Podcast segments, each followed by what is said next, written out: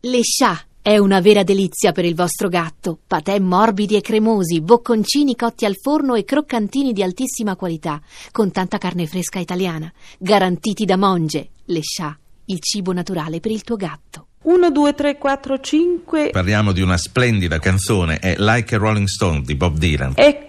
Che una schiera di rockstar e stelle del cinema ha scelto come il brano più influente della storia della musica del pop. È Dylan che canta se stesso, un ragazzo di 25 anni in quei giorni che pensava di aver capito tutto e invece si trova attonito davanti alla vita che è più grande di lui e sembra impossibile dominarla. Mi. Bob Dylan la suonò per la prima volta dal vivo al Festival di Newport. Il pubblico non gradì affatto la storia di una signorina solitaria a cui nessuno ha mai insegnato come vivere in strada e allora come ci si sente a starsene per proprio conto, con nessuna fissa dimora come un completo sconosciuto, come una pietra presa a calci. Sì. I fischi sovrastarono Dylan, che rispose guardando la band e disse suonatela più forte. Qui. Canzone lunghissima ed emozionante, canzone che fa riflettere, che apre, che chiede ragioni, che spinge oltre. Forse per questo è stata definita universalmente la più importante canzone rock di tutti i tempi.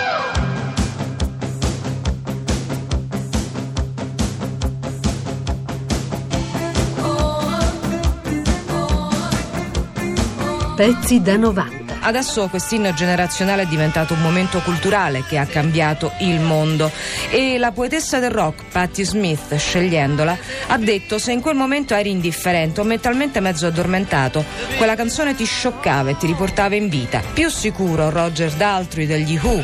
Quando uscì, ha precisato, sapevamo che sarebbe rimasta per 50 anni. Dylan, quando la scrisse, disse soltanto l'ho scritta, non mi sono sbagliato, era ok. La prima volta che incontrai Dean fu poco tempo dopo che mia moglie e io ci separammo. Avevo appena superato una seria malattia della quale non mi prenderò la briga di parlare, se non che ebbe qualcosa a che fare con la triste e penosa rottura e, e con la sensazione da parte mia che tutto fosse morto. Con l'arrivo di Dean Moriarty ebbe inizio quella parte della mia vita che si potrebbe chiamare la mia vita lungo la strada. Prima di allora avevo spesso sognato di andare nel West per vedere il continente, eh, sempre facendo piani vaghi e senza mai partire. Ah, Dean è il tipo perfetto per un viaggio perché è nato letteralmente per la strada. Quando i suoi genitori passarono da Salt Lake City nel 1926 in un vecchio macinino diretti a Los Angeles. Telma, ho deciso, vado in Messico. Credo di potercela fare in due giorni, due giorni e mezzo, ma dovrò correre. Te la senti? Devo saperlo.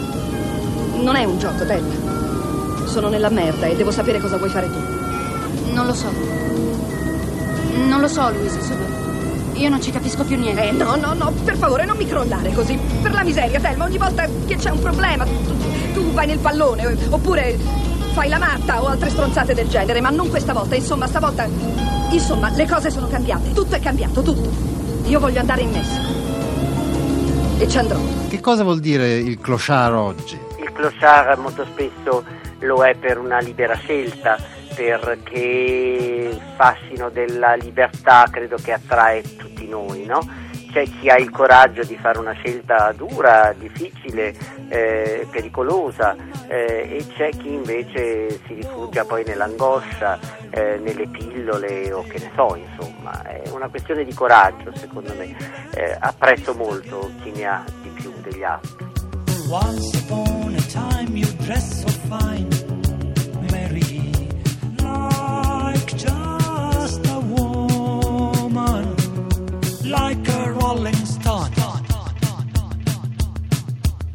Il mio primo film, nel mio studio nuovo, fu Vita da cani. Era una storia a sfondo satirico, in cui paragonavo la vita di un cane a quella di un vagabondo. Ai tempi della Keystone, il vagabondo era più libero e meno legato a una trama. Allora il suo cervello non funzionava quasi mai. Funzionavano solo i suoi istinti, che miravano all'essenziale. Un po' di cibo, un po' di calore e un tetto sulla testa, ma ad ogni comica successiva il vagabondo divenne più complesso. Nel personaggio cominciava a filtrare il sentimento. Trovai la soluzione pensando al vagabondo come a una specie di Pierrot. Ma logicamente era difficile far sì che una bella ragazza provasse qualche interesse per un vagabondo. Nella febbre dell'oro L'interesse della ragazza per il vagabondo nasce dalla sua intenzione di fargli uno scherzo, che poi la muove a pietà. Ed è questa pietà che lui scambia per amore. La ragazza delle luci della città era cieca. Così il vagabondo poteva sembrarle romantico e affascinante, fino al momento in cui ella ritrovava la vista.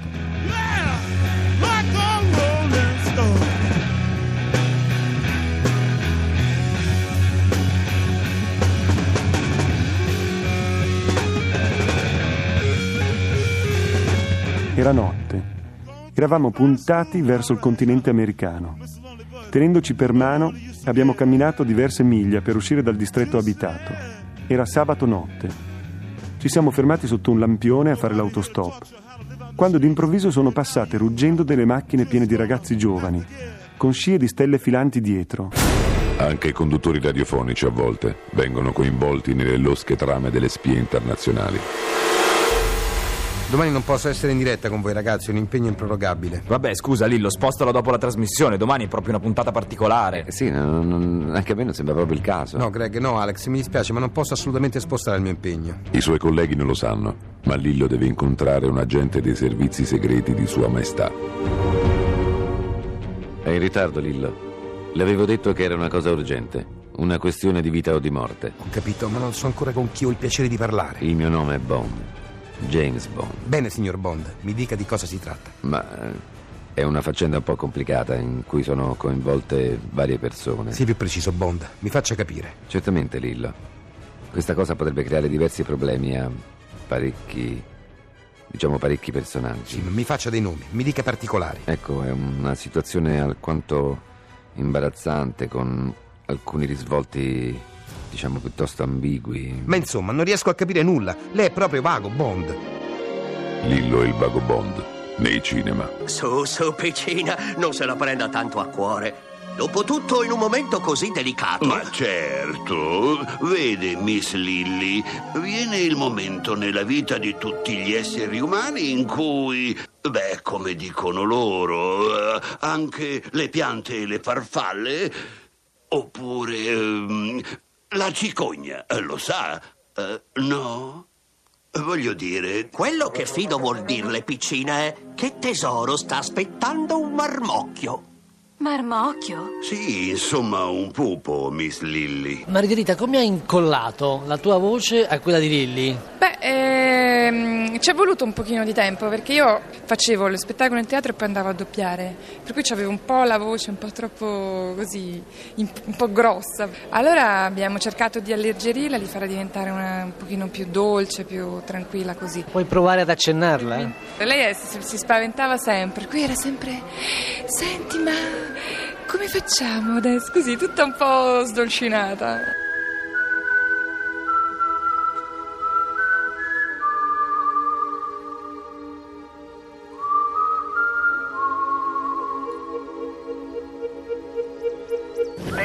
Il motore e mettete le mani bene in vista.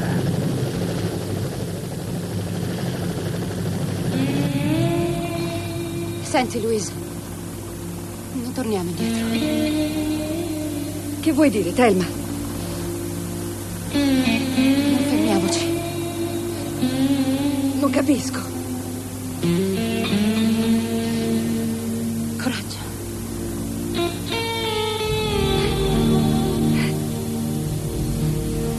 Good.